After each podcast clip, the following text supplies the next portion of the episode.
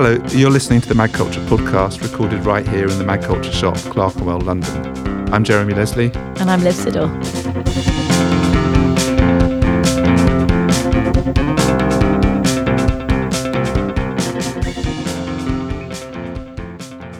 Hello and welcome to the magCulture podcast, back on this sweltering hot day in London to bring you all the hottest magazine news.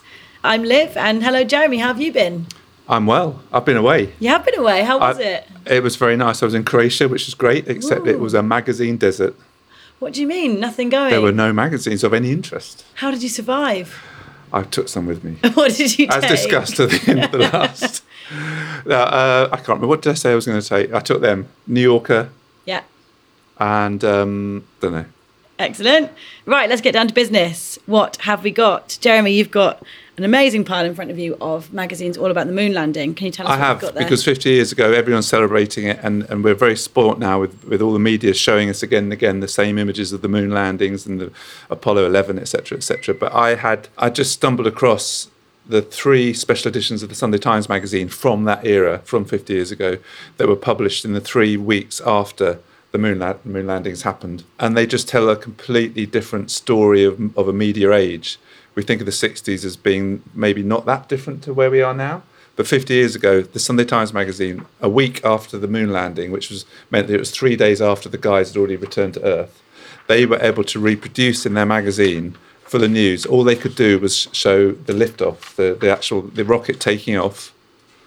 And this spread here is at Houston, actually it was Florida, where the rocket took off from, and the art director David King took the photograph. So this is 3 days after the moon landing. So this they were talking about. It's a week after landings. This was the only stuff they could show, and then they had shots off the TV screen in of the black and white live footage from the TV of a blurry astronaut on the moon. That's all they could have. And then some adverts for cigarettes. Yeah, nice. And then the following week, they actually managed to have a few pictures. So this is now 2 weeks after moon landings had happened. Like, you know, today, it would be an Instagram story in 5 minutes' time.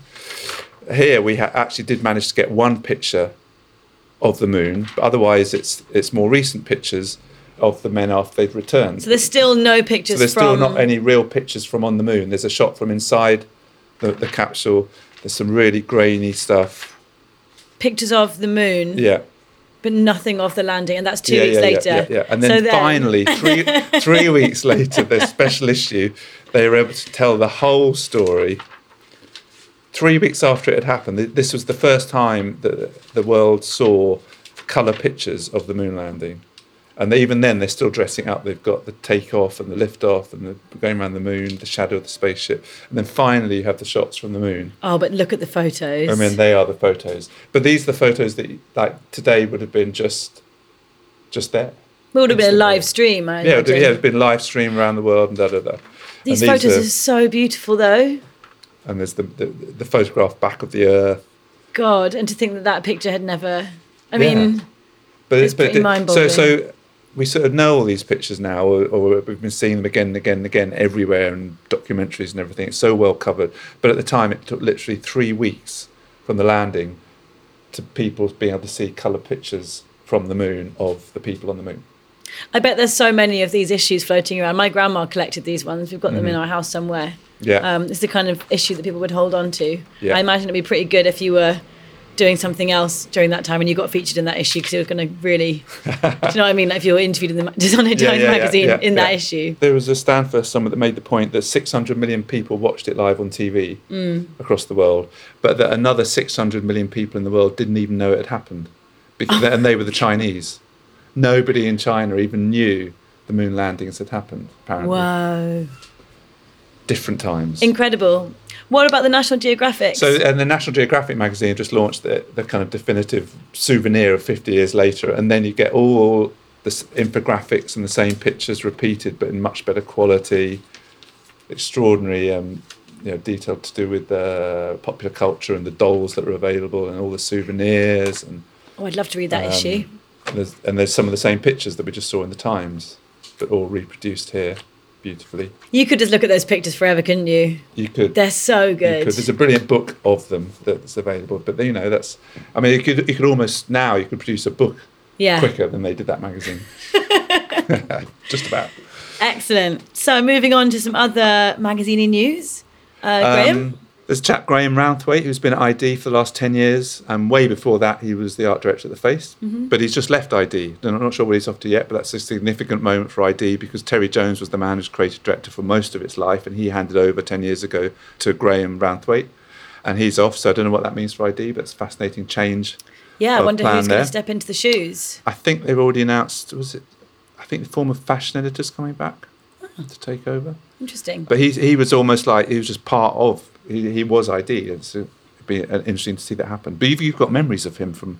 Yeah, but I didn't realise I did. But having just Googled his name, I realised that he used to be a sort of fashion illustrator. Mm-hmm. Well, or just illustrator. Like a lifestyle illustrator, yeah. There was a very certain genre of illustration in the late 90s, early noughties, which is kind of like urban, kind of gritty drawings of youth. But they were almost traced photographs sort of thing, wasn't it? Yeah, it's the kind of thing that then evolved into the kind of things you'd get on sort of nightclub compilation CDs. Yeah. Kind of thin, glamorous people hanging out in lounge bars. But this kind of predated that a little bit. And it was just people kind of hanging out in these kind of gritty street scenes, teenagers, kind of heroin chic vibe. Yeah. And so these illustrations that I had in books when I was about 12 or 13 or something, I would pore over and... just try and copy them at all times during lessons and whatnot. But it turns out that Graham Rounthwaite, ID creative director, or ex-creative director, was one of the pillars of this scene and drew these incredible old illustrations of these kids hanging out in the street. And I haven't looked at these pictures since I was a teenager, so it was quite a blast from the past. But they are blast from the past. But yeah, they're pretty cool, and it's very of a time, and it's nice to see. Yeah. I haven't seen illustration like that for a long time that's kind of taken me back to how things were. I don't know, did you ever come across his work before? Yeah, no, I did. As soon as you showed it me, I recognised it. There was that period, and it was a kind of a time when illustration had almost sort of lost its cool. It was part of the return of illustration. Yeah. And it was quite computer orientated. It was the kind of line drawings with colours put in, and I think it probably slightly based on photographs, but so quite realistic but illustrative. It was interesting. It's a very particular aesthetic, which there were two books. One was called Hand to Eye, one was called Fashion Illustration Now. And they were this kind of like, as you say, like illustration just kind of had this moment where it became really cool and computers had kind of come in. And that was a big deal, wasn't it? I mean, this podcast shouldn't be about illustration, but it's funny to think about people who were kind of big parts of that scene and what they went on to do, which was to be the creative director of ID, which is completely... Yeah. Well, it's kind of a very cool transition, but very interesting. But well done, Graham. You made some great illustrations and some great magazines. I'd be interested to see what he comes back and does. Yeah, maybe he's going to go back to the drawing. Yeah. That'd be nice. Most people, when they leave a big job, they turn up somewhere. Graydon Carter, who was the editor-in-chief of Vanity Fair, disappeared from the magazine maybe about 2 years ago now, and he's just re-emerged with his new project. He's got huge backing for this online project called Airmail, which...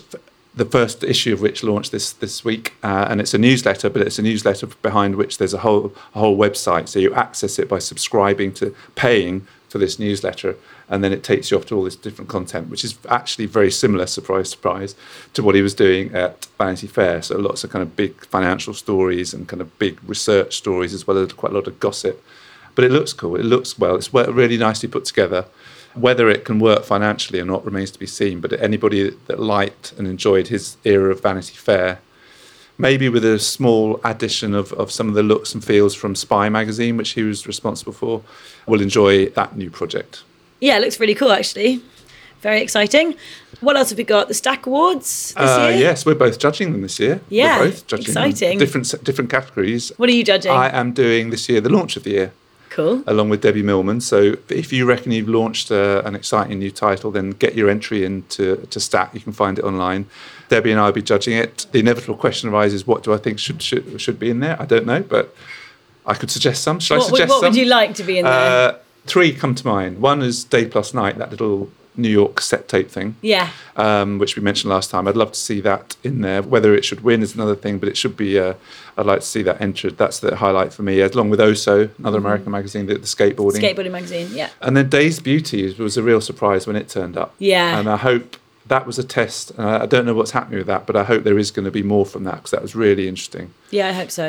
And you're doing the Student Awards. I am, yeah. And I've got no idea what to expect, but seeing as we're recording this on the day that Boris Johnson's been elected as Prime Minister, I would hope to see something quite political, but maybe I'm not really sure. I think the student magazines are always so great because they're always so full of energy and they're always fun. Well, they tend to be fun, or they're about quite niche topics because they can afford to do something quite silly or kind of like a one-off. But what I would like to see, I think, is a student magazine that was taking writing a bit more seriously and commissioning well, and maybe kind of looking to commission other people their age and work with illustrators, designers, but and my experience with the student magazines is that they sort of fall into one of two pots. Either very well written and really impenetrable visually, or else they're visual explosions and there's nothing to them. And you want to get the middle range, so you want to get both. I'd love to see a student magazine just pull together. Like, I'd love to see someone just make a team of people, as a magazine should be, just get together. An art director, an editor-in-chief, an editor, like get together a team of very cool people who want to make a magazine and make it together and sort of become this, have the sort of same camaraderie as like a band would have when they're going out to do something together. That's what I would like. As a magazine should be. Yeah, I think so. So that's what I would kind of look for. So where do you think do they fall for this idea of democracy or no one's in charge or what's Well, I think it can be quite difficult in today's modern climate. Speaking as the old woman that I am, I just feel like, having spoken to a lot of students, I feel there's maybe more of a desire to do things on your own, for your own personal brand, and to focus on what you want to be doing and what you should put out, and you take the credit for it. But actually, some of the best projects come from collaboration, and especially magazines, because you get this kind of you get the clashes, you get the kind of politics surrounding it, and you get this kind of exciting mix of opinion, and I just think that's probably something that wouldn't cross as many students' mind as it would have done a while ago, in terms of like, let's do this together rather than on my own. You might get people joining up just with one other person, that's fine too, but it would be really exciting to see people sort of clubbing together. Yeah, the division of labour is complicated, isn't it, at that stage? It is, and actually I wanted to mention something about that in a magazine we're about to talk about in a minute, but I think it's that division of labour that is maybe the most difficult part in making a magazine, and that's probably what is putting them off doing that. This long-term problem, I can remember way back, just after the moon landings. No, when I was at university, I went to what was then the London College of Printing, and we had a printing department, we had a photographic degree course, we had a journalism course, and I was on the graphic design course. Could we get a magazine together?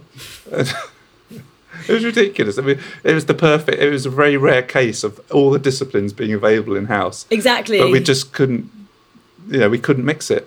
Maybe you need one sort of ringleader. Yeah, well, that's what I mean. One person in the driving seat to be like, right, come on, let's do it. Yeah. And then everything else can kind of fall into place. Mm-hmm.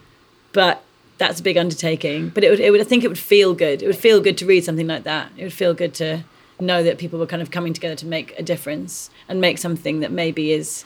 I ideally they would do, it's so inspiring to see like kids getting together and sort of striking and not turning up to school because they want to go on climate change marches. That feels good to see. And imagine if you saw a student magazine that was coming out and it was people being like, right, we've got a point of view. We're all coming together to say it. How powerful that would be. And that's what I would quite like to see. Not asking too much there, am I? Just, I'll just have a magazine about eggs or dogs like normal. That'll be fine. But that is quite a good segue, I suppose, not into an Well, talking of ringleaders, there's a ringleader behind this project we were looking at, right? Yeah, exactly. So this magazine, it's going to get it out, is called Garment, and it's the 16th edition of Garment, and it's a magazine of the Amsterdam Fashion Institute, and it is sort of headed up by the tutor of the course, who is called... Frank Williams. Frank, he brings the team of the students to the shop each year for a talk and to get inspired and hopefully buy lots of magazines, obviously. Yeah. It's really cool, this magazine. Yeah. He makes a theme every single year of a piece of clothing, and this year the students have chosen to do underwear. Which was a bit of a bone of contention when they visited this year, because he and the other tutor were a bit kind of rolling their eyes and say, I can't believe they've selected underwear. Yeah. I think they were a bit doubtful of that as a theme, but they've made a fantastic magazine from it. It's funny because whenever I've done workshops with students to make magazines or gone to go and sort of do that at universities and set briefs, there's always one magazine that's a sex magazine mm-hmm. because as a student it's sort of like, yeah, sex sells, let's do this. And it's often slightly contentious, slightly dangerous. But it can also maybe fall a little bit flat. They'll, you know, you might get some kind of toilet paper magazine style photo shoots of dildos or whatever. And it's all very well and good. But this one, they've chosen underwear, but rather than make it kind of in any way predictable or done before, it's just great. It feels like a student rag, even though it's much better.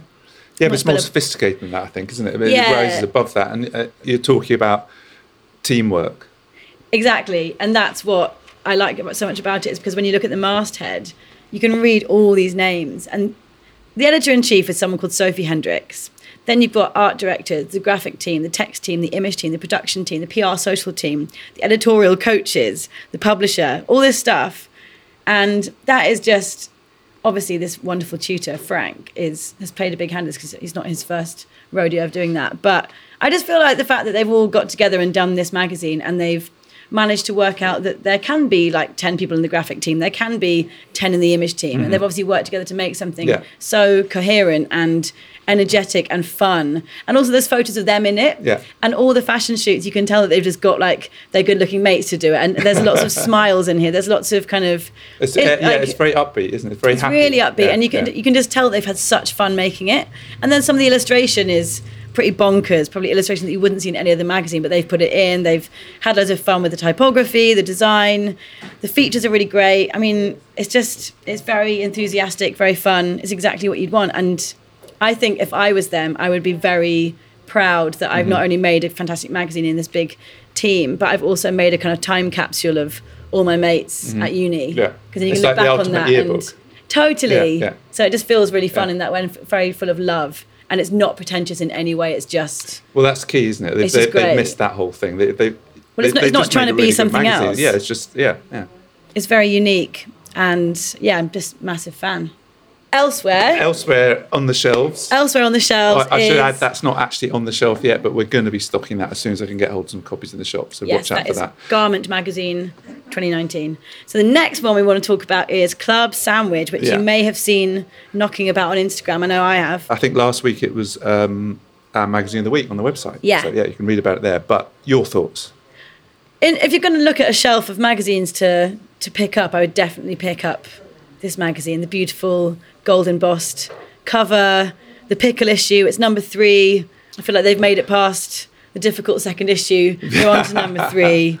It's a magazine that is not obviously all about pickles. But it is about sandwich ingredients, though, isn't it? It's Club Sandwich. Yeah, it's a French magazine. It appears to be, anyway. So they did egg and then mushroom, and now this is gherkin or cornichon. Would you put mushrooms in a sandwich? I wouldn't. But then you see they're working through... So far, they've done 3 issues, and they're working through probably my 3 least favourite food groups. So the first 2 issues I have to guide them to bacon next. Do you not like bacon? No, but I want bacon. Okay. No, that's fine. That would be cool, actually. If you're listening, Club Sandwich editorial team, which you're probably not. Anyway, the first 2 issues of this magazine were in French, and now this one is in English and French, which is great. And it's a big, old, weighty...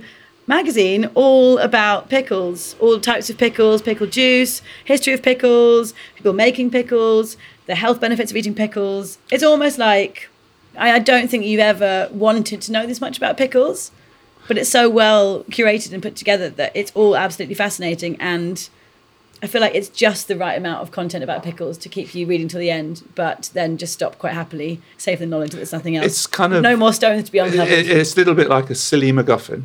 Yeah, exactly. It's got that obsession with the one subject, but it's not... Yeah, but amazing design. It's jumping beyond sociology and all of that, and getting into the health and food and the history of various aspects. It's what great. It's unpredictable. It's just it's so fun. And there's an interesting piece about the health benefits of drinking pickle juice, particularly if you have a hangover. There's an amazing section called In a Word, which is just... little tidbits, facts about pickles. For example, YouTuber Spirit Payton films herself noisily munching and crunching into juicy dill pickles from a glass jar. This 9-minute video, viewed more than 26 million times, is thought to ease anxiety produced by soothing, crunchy visuals and audio that led to a relaxing, soothing sensation.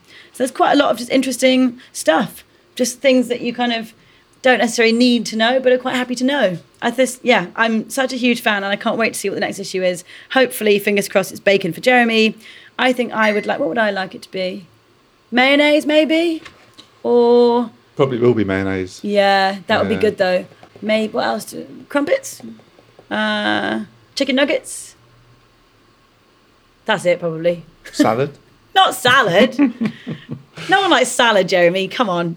Other magazines. I've got one here, C41, photography magazine. C41, named after the photographic process. It's a hefty beast. It's like 300 pages, lots of work. But what they take advantage of the space that they have there to just show lots and lots of work. And the one thing we highlighted recently on the website, which I want to just guide you to here again, is the work of Max Seidentopf, who we know from Ordinary magazine. Oh, yeah.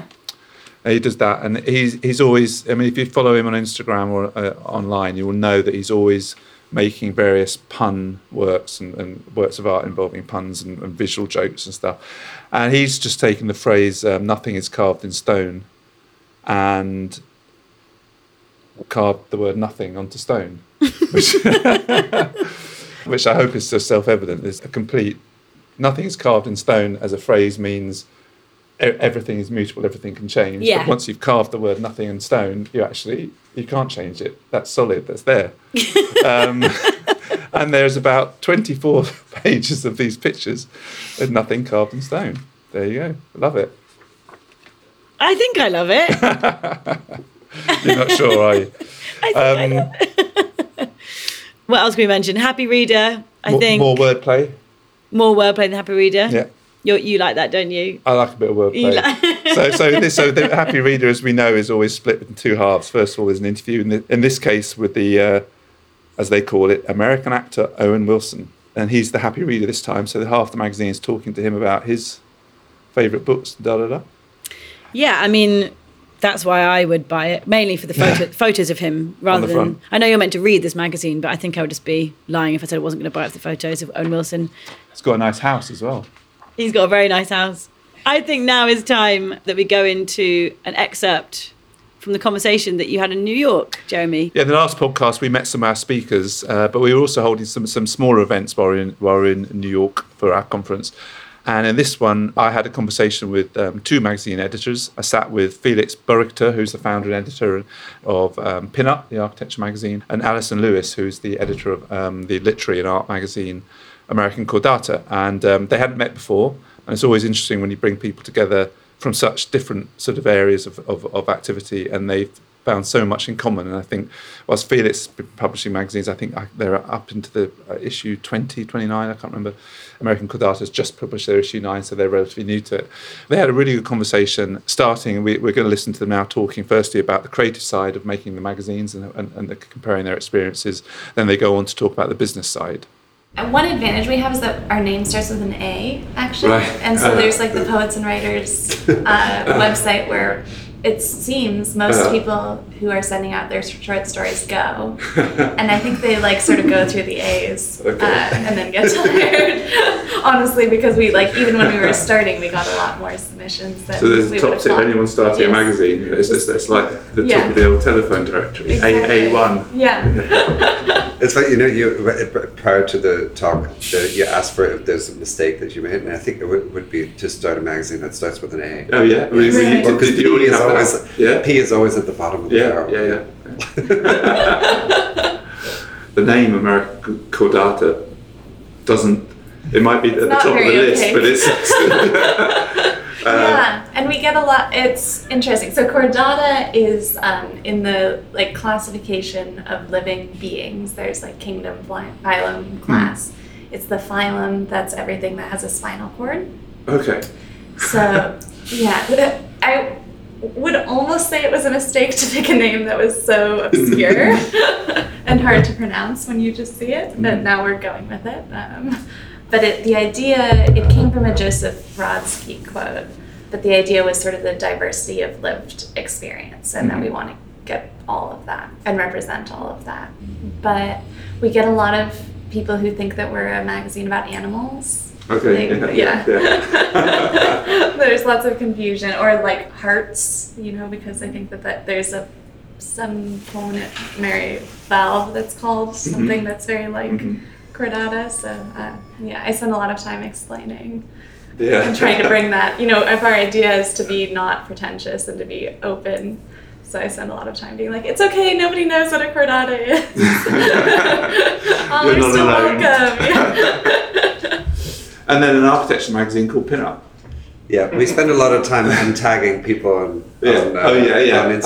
Yeah. Well, if you search Pin-Up, we're gonna have pin-ups that don't necessarily are architectural. Mm-hmm. Well, so I should explain the name. So I went to architecture school here in New York also, and the term Pin-Up is almost a review. So when you have a final review before you show your work, you do a Pin-Up. Yeah. And it's always meant to be informal. It's kind of a discussion among friends. Crit. It's a crit, yeah. Okay. But it's a crit among friends, and it's not kind of a hard crit. You know, you can show very loose work and ideas, and it doesn't have to be refined. Yeah. And so I really like that as a concept of more like a conversation, and of maybe even sometimes unfinished thoughts and projects. Then there's a section at the front of the magazine which... It's the Pin-Up board. Yeah. Yes. So that spills on that. Exactly. Yeah. I mean, but strangely, that didn't come until like issue 7 or so, or issue 8, because we were getting a lot of submissions for kind of shorter stories also, and the magazine was starting to get thicker, and then we figured out, well, let's have an actual Pin-Up board in the issue. But the name Pin-Up really came from architecture.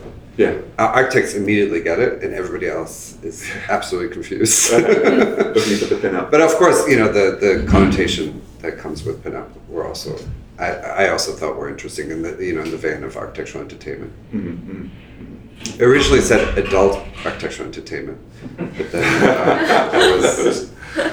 we have actually people who follow Pin-Up, or buy Pin-Up, or read Pin-Up not because of their interest in architecture, but their interest in design. Yeah. Design has always been a huge part of the magazine and its kind of DNA. One issue is with architects, and being one myself, or having been one myself, is that they tend to think that they can also design. Yeah. Which I'm sure they can. You know, they can, but it doesn't necessarily look good. So I learned that very quickly, also in the beginning, to not design my own magazine, which I was prepared to do, and I'm very happy I didn't. But I think that's probably anyone who starts a magazine, whether it's architecture or anything else, I would highly recommend being very intentional about choosing your designer and the design identity.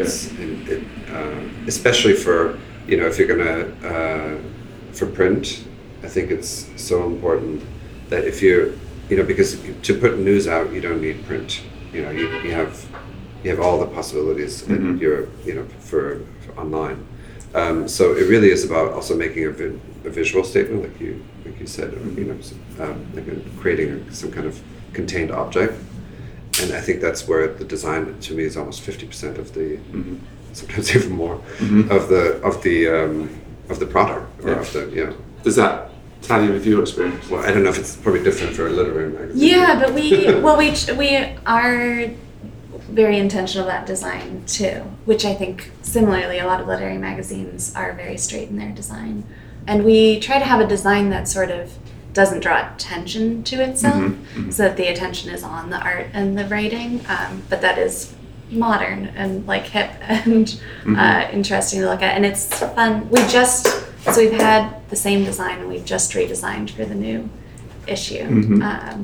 So it was fun to think about sort of how you can draw attention to the text as well as the images.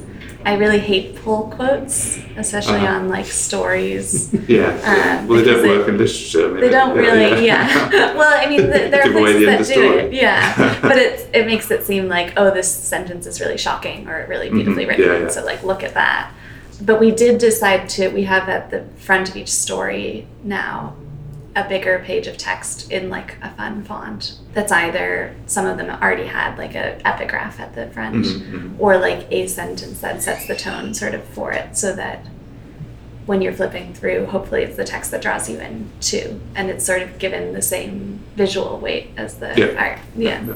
But yeah, it's really fun. I mean, that's another thing that book publishing doesn't do very much of, thinking sort of innovatively about design. So, and it's also not my thing. So really cool to get to work with designer. Yeah. So what comes across from both of these is sort of passion and direct involvement in the making of these artifacts. Mm. There's the other side of the business, which is, I mean, you're both well into the publishing program.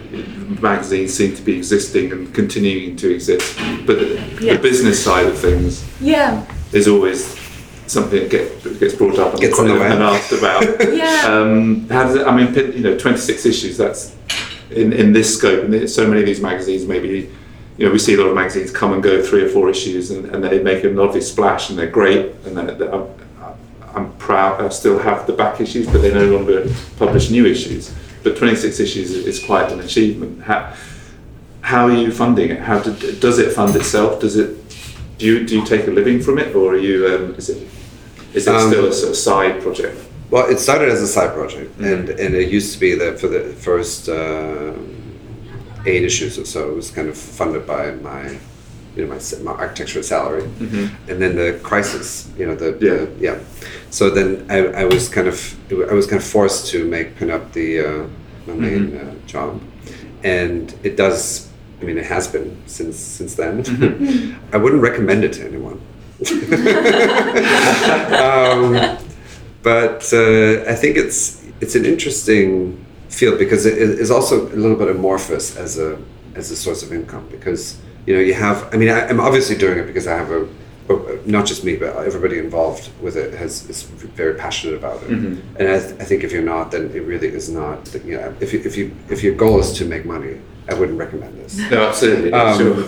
You have to be possessed by an idea, or mm-hmm. At least obsessed to want to do this. But then once you have it, and once you kind of build this identity or brand, if you want to call it, then there's different ways of monetizing it. Some we're still figuring out, and some mm-hmm. we've our main source of income has been print ads. Yeah, but because you've got quite a few quite big brands involved now. Yeah, and it's especially kind of design brands like. Well, actually, Vitsoe is not advertising, but the competitors are.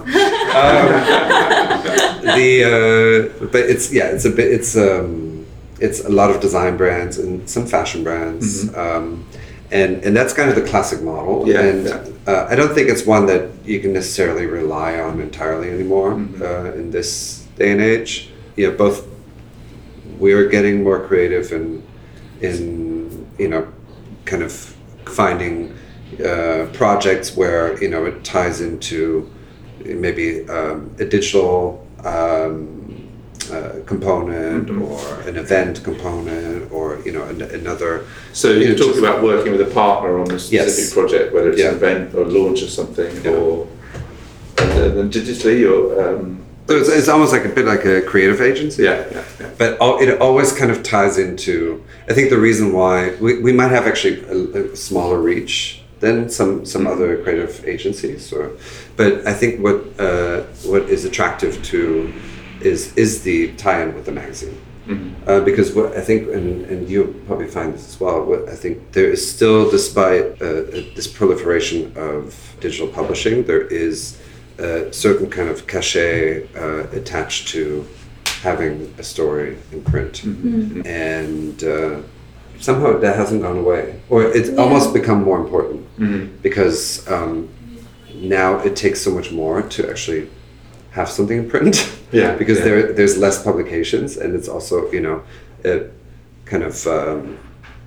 As online, you kind of feed a machine. A lot of publications just have to publish at least 4 or 5 times a day. It just disappears. And it just disappears, and it's almost on to you to proliferate, mm-hmm. to publicize it yourself, your own story on through social media. So I think this kind of the change of pace as a print publication is very attractive to both writers mm-hmm. and also even, you know, companies all the time. Companies are like, oh, write about this or write, you know, mm-hmm. and you say, oh yeah, we'll do a nice online article, and they say, no, we actually want something uh-huh. in print. Uh-huh. And I find, I mean, that's the feedback I get a lot, and I find it really interesting still that there is, despite the obvious ease and simplicity of doing stuff online and distributing and sharing, still when it comes down to it, people want to get their stuff in print.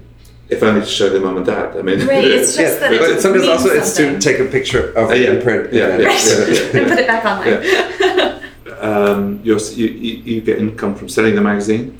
Yes, and is that mostly just from selling the magazine. Yeah. And yeah, we do, well, like throw parties and things like that. And apply for grants. We apply for a lot of grants. But then do you get the grants? And we have gotten the grants. Yeah.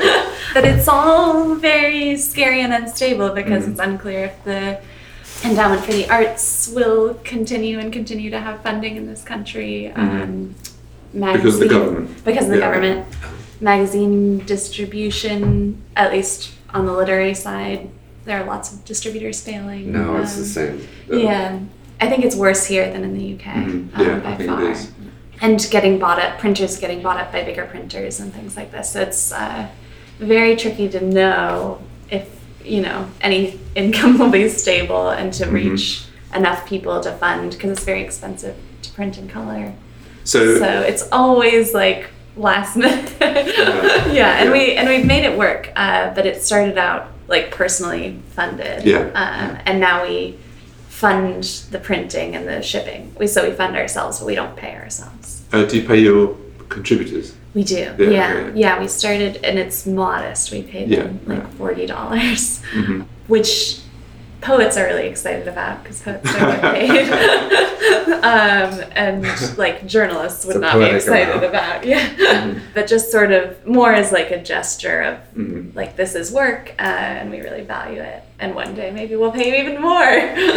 But a sense from that, so across the 8-9 issues, you've gradually got more steady in terms of... We've gotten more steady, in terms of just selling copies and sort of making decisions about where we print and how we print to make that make sense. And we had one issue, so we've had one ad. We're like really the babies compared to you. But we had one issue that Canon printed for us, because they have these new printers. Yes. So they used it as an advertisement for their printers and printed a bunch of extra copies, and also printed an ad that we got to design, which was nice, in the issue, and then did it for free. So that sort of saved us and has allowed us to continue to exist. One day, maybe tons of designers will be coming to us wanting to print their ads. But I'm not sure at what point, you know, of prominence you have to be to get there. I don't know. It's a creeping process. Yeah. Actually, it's really funny because this dynamic right now is, it's occurred to me like several times now that this happens where Pin-Up used to always be the little one, you know, the zine-like publication. And we still operate the magazine, sometimes, you know, for better or worse, in the spirit of making a zine, even though it looks, you know, feels very grown-up. But I think with the kind of demise of the big publications, and, you know, like even big publishing houses, they operate now. Yeah. They operate their publications like more and more like startups, you know, because... they don't have the budgets anymore. So we all of a sudden find ourselves in this position where like we're kind of the grown up, even though we're like not really operating as one. It's fascinating. I mean, the whole environment has changed. So thank you again to Alison and Felix for joining me for that conversation, and thank you to our host Vitsoe. You might have noticed in my intro there that I studiously avoided the words modmag, because modmag is no more. We've relaunched it as magCulture Live, and we're already planning magCulture Live for London on the 7th of November. Woo! You'll be there again. I will be. Hosting. I'll be there, panicking. But the new name was sort of theming it all a little bit around magazines that make a difference, but we're also pulling out these sort of different kind of aspects of magazine making. So it's always featured these kind of people, but we're focusing on art direction, journalism, typography, photography and illustration as some of the key disciplines that go into magazines. And we've already announced some speakers. We've got Matt Willey from both Port Magazine here and the New York Times in the States. Martha from It's Freezing in LA, favourite climate change mag. Charlie, who spoke in New York, is reprising her talk about Galdem. And there's more to be added. And so tickets are on sale now, and the early bird tickets are available until the end of September. So to get in now and save some money on those. Cool. That's going to come around quickly, isn't it, November? It's going to come around super quickly. Excellent. Tickets are going fast.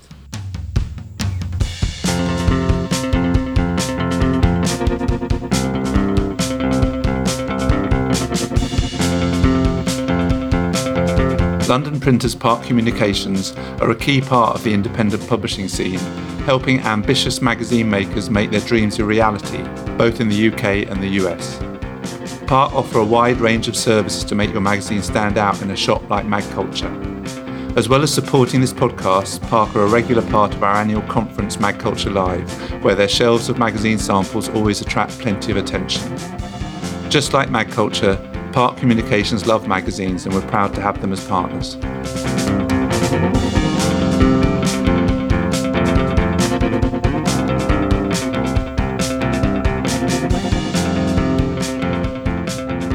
Right, into the back issue, our final feature of the episode.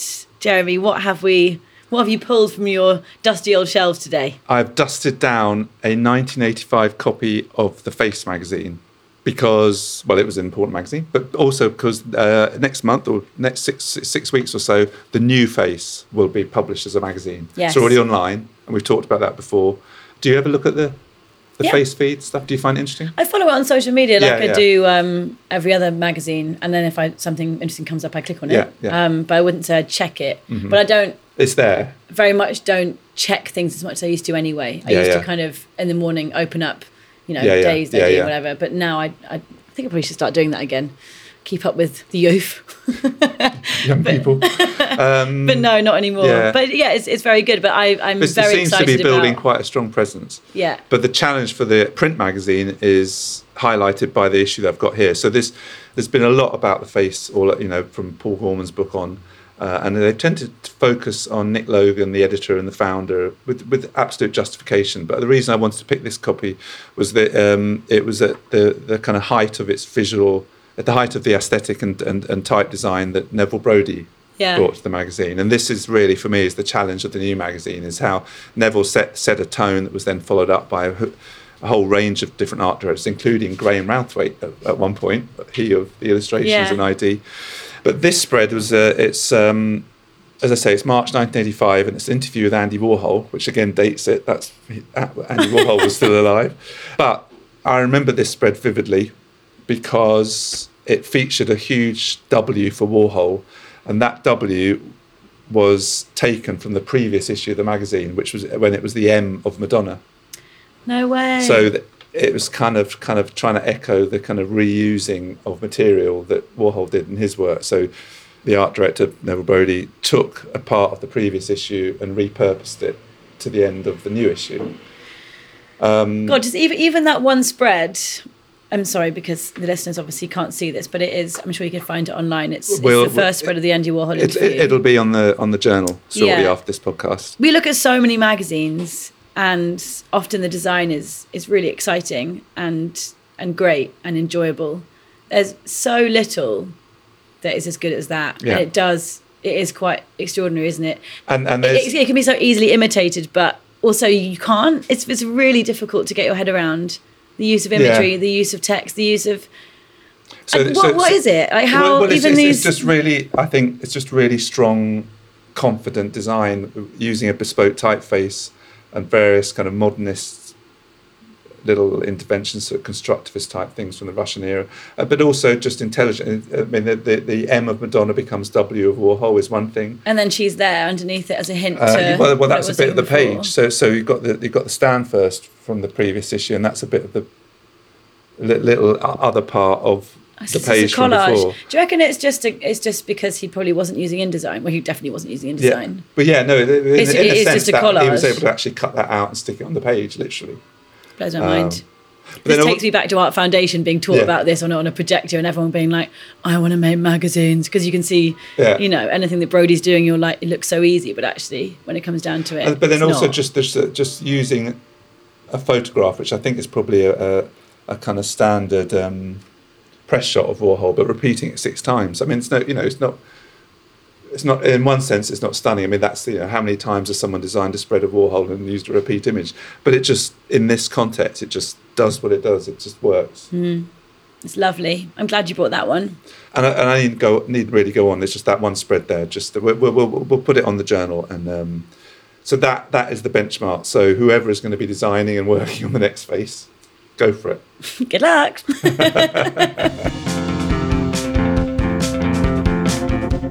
I think that's all we've got time for, isn't it? It is. Thanks, Jeremy. Good to see you. We're back soon with more, I guess. Yeah, see you next month.